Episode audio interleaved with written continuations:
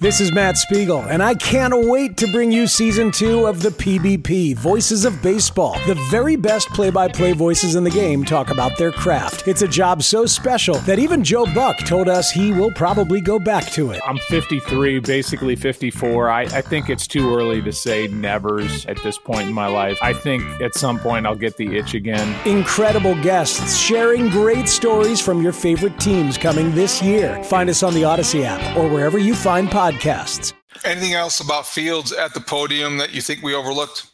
No, not from the podium, and we can get into some more conversation about the offense and Justin uh, through the the words of Luke Getsy because I thought uh, there was some really good stuff on on Friday from from the offensive coordinator. Let's start with Luke Getsy talking about the play that everyone's talking about, the miss to Tyler Scott, and whether or not that was the right decision by Justin Fields because there's been a lot of conversation in Chicago about taking the shorter route, uh, the shorter completion, and going to your best player, DJ Moore, who appeared to be open. This is what Luke Getsy had to say about that balance.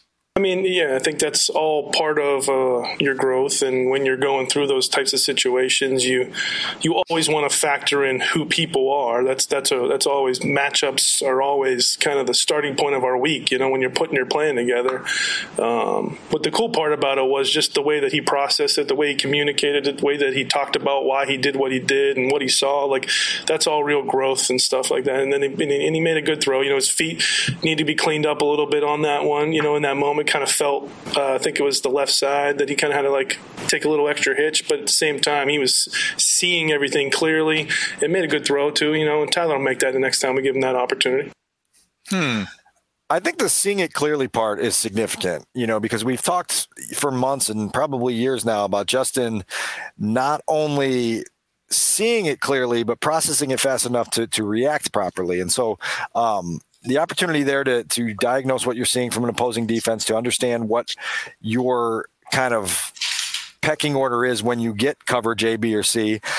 He gives a, his receiver a chance to make a play, and, and he cuts one loose, and, and the Bears don't call that play unless they trust both Justin and Tyler Scott to execute their part of things. If if that's how it materializes. Now you bring up the point that, um, you know, DJ is coming underneath there. And there's an opportunity to hit your go to guy in a game's critical moments, even if it's not perfectly, you know, uh, unfolding the way the way you hope.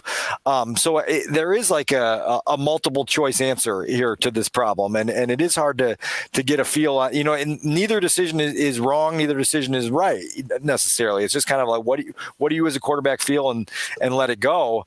Um, I do think that you heard a lot of things, whether it's related to that play or some of the things that Justin uh, did as a runner on Sunday in regards to understanding matchups, you know, and understanding where your offense's specific strengths are and trying to utilize those, even if the rules don't necessarily tell you that that's what you should do. I like that he referenced his ability to throw the deep ball and the fact that he's always been good at that going back to high school because it implies that he still will have confidence in that. And that's not part of his game where he doubts now. And I think he's right. Coming into the NFL, that was one of his strengths. He certainly put the ball where it belonged. And even though there hasn't been the consistency with his throwing or his accuracy that we'll, you know, hope to see over the final six games, that's something that I think uh, it sounded like his confidence remains intact. So that was a good explanation from the offensive coordinator, and and you like what you had to hear from that. Yeah. So a couple more things for, from Luke, and, and, one of them for for a package I do at Chicago Tribune, which won't be running until game day, the storylines package that I do weekly.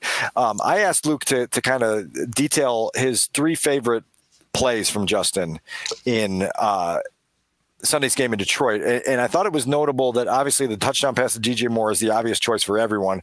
But there were two other pass plays. Uh, one, his first completion of the game to DJ Moore on a on a extended play out to the left where he's got to climb the pocket, then get outside of it Uh, after recognizing pressure, and then make a, a an off platform throw with his body and arm angle off tilted to the left to hit DJ Moore. And then another one in the third quarter where he extends a play and hits DJ Moore. And I think there's been this emphasis that the coaching staff has had, that Justin has had, that we have driven home on this podcast about his need to become more productive as an on the move thrower. And there were examples in that game in Detroit where he did that.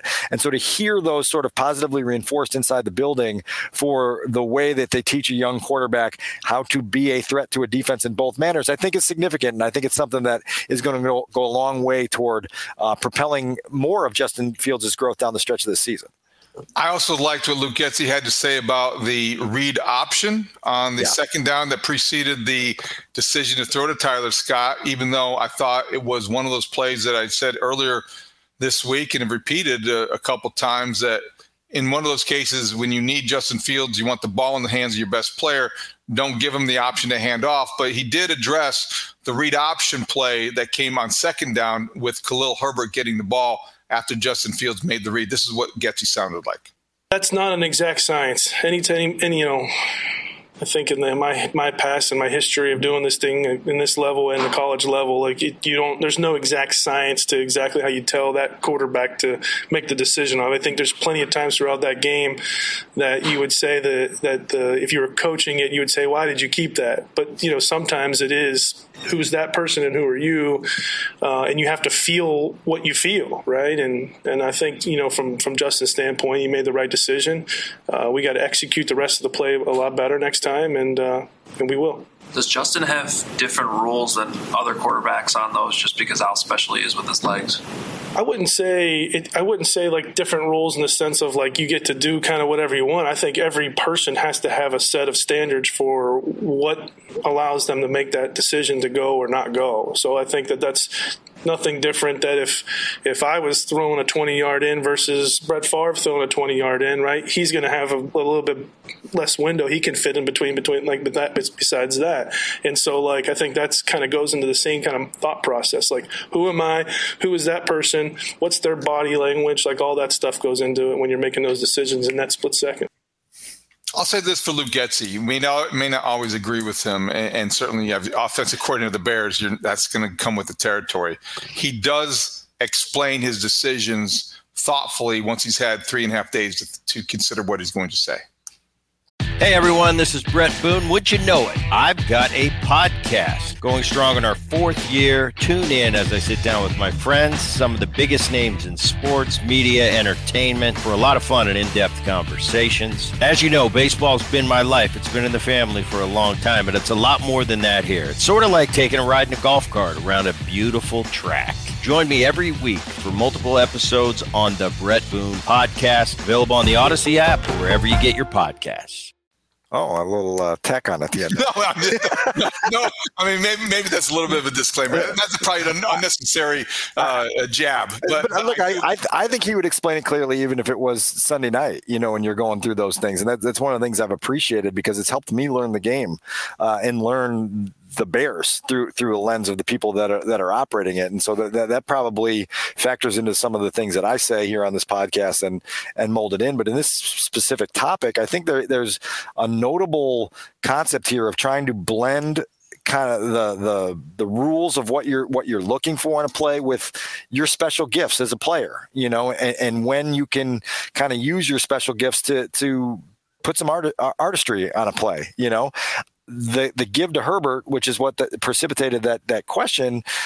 I said on Sunday evening that I thought it was the right read and the wrong decision. You know, because at that point of the game, with how Justin had run against the Lions, I think the read may tell you one thing, but your gut should be like, you know what, screw it, I'm going to go win the game. You know, like I'm I'm the best player in our offense, and we've got a running back who's had a, a rough day, and and Derrick Barnes, this linebacker out here, who's playing the play perfectly to take me away, isn't as good as me you know, and so it, it's like, you know, Kobe going one on one at the end of a game. You know, it may not be the, the best basketball play, but it's Kobe going one on one at the end. So, so right. like figure it out and, and go that route. And so, look, I, I think a lot of that read option game on Sunday, um, there were, there were moments where, where it could go either way. And so a quarterback's got to feel that out.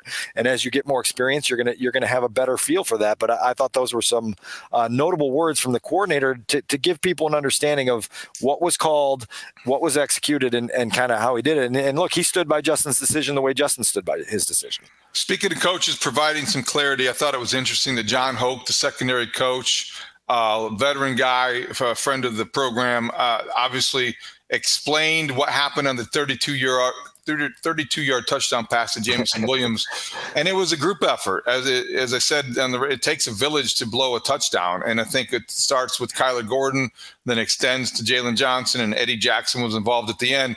Yeah, so after after after you, me, and Studs stumbled through the explanation of that entire play in live uh, action on our last podcast, I felt obligated to give uh, to give Jon Hoke the microphone and let him kind of talk our audience through exactly what happened on that play. And so he, here's what uh, the defensive backs coach had to say. I think everybody's got to be just a little bit more aware, a little bit more on the same page, you know, with what part of the field they need to be handling. You know, uh, we had uh, I know Kyler was there and uh, Jaylon was there and Eddie was there everybody just needs to keep pushing up a little bit higher as much. It, it's, you know, it's never one guy. Uh, so all three of them have to just have awareness and, and just keep climbing for depth on that one. And, and, just kind of keep, let the flat be the flat. And yeah, and go tackle that. Yep. Keep making them burn clock, tackle him in bounds, and let's, let's go to the next play. So that, that has got to speak to your uh, defensive back sensibility there, right, David? Yeah, we used to call it cash and credit. I mean, you'd be able to figure it out, and and you, uh, you, you definitely have to keep everything in front of you, and you're not going to get hurt that way. You're certainly not going to lose a ball game and get beat for a touchdown. And and two coverage and, and zone coverage like that, everything's on a string. So. It starts with the guy in the nickel, and yeah, it, uh, Hoke explained it very well. And and I don't think he let anybody off the hook. I mean, that's just no. coach being accountable based on the coaching points and the teaching points of that defense. And he was very honest and direct about it. And you also talked to him about Jaylon Johnson missing the pick six, or he was asked about that. Is that not just the pick six, but the other one, the the wayward one that that Goff threw in the fourth quarter, where Jaylon looked like he had another opportunity for uh, what would have been a, a win sealing takeaway, most likely, and and couldn't quite uh, get there. I talked to Jaylon about that play after talking to Jon Hoke, and he said he just felt like he was trying so hard to get himself under the football with the way it was thrown that he kind of lost the tracking element of the play. Well, here was uh, here was the back and forth with Jon Hoke about about that sequence. So it had good rush, right? Ball came out, kind of a bad ball, and he stuck his foot in the ground and couldn't get an extra step in there just to get just a little bit closer to it so he could catch it cleaner. You know, as most as the way it you know played out to me. Given where he's at, is that a play that, that he needs to make, just understanding where he wants to go and, and, and what you guys need him to be? Absolutely. And he knows that. No, nobody's beating themselves up more than he is right now. And, and, and I do feel for, for him because uh, he's working at it. I mean, after practice, he's the quarterbacks are throwing to him. He, he in pregame, I throw to him.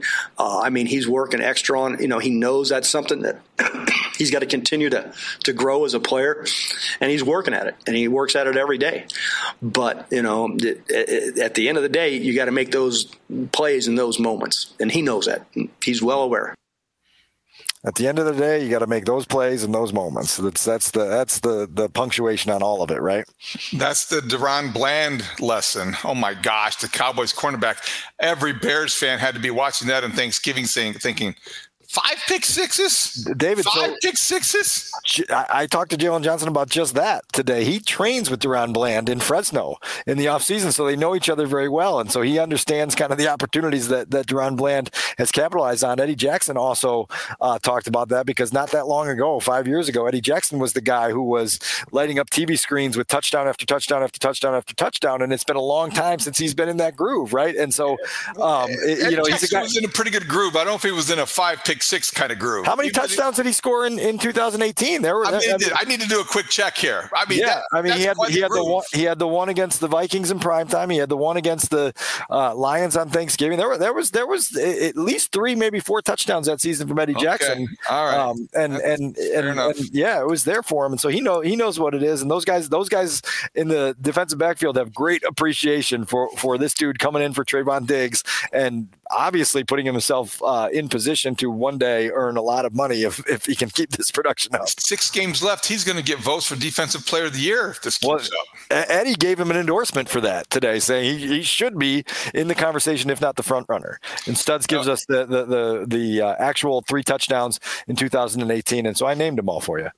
you did. I mean, we remember him well. that, was, that was a long time ago.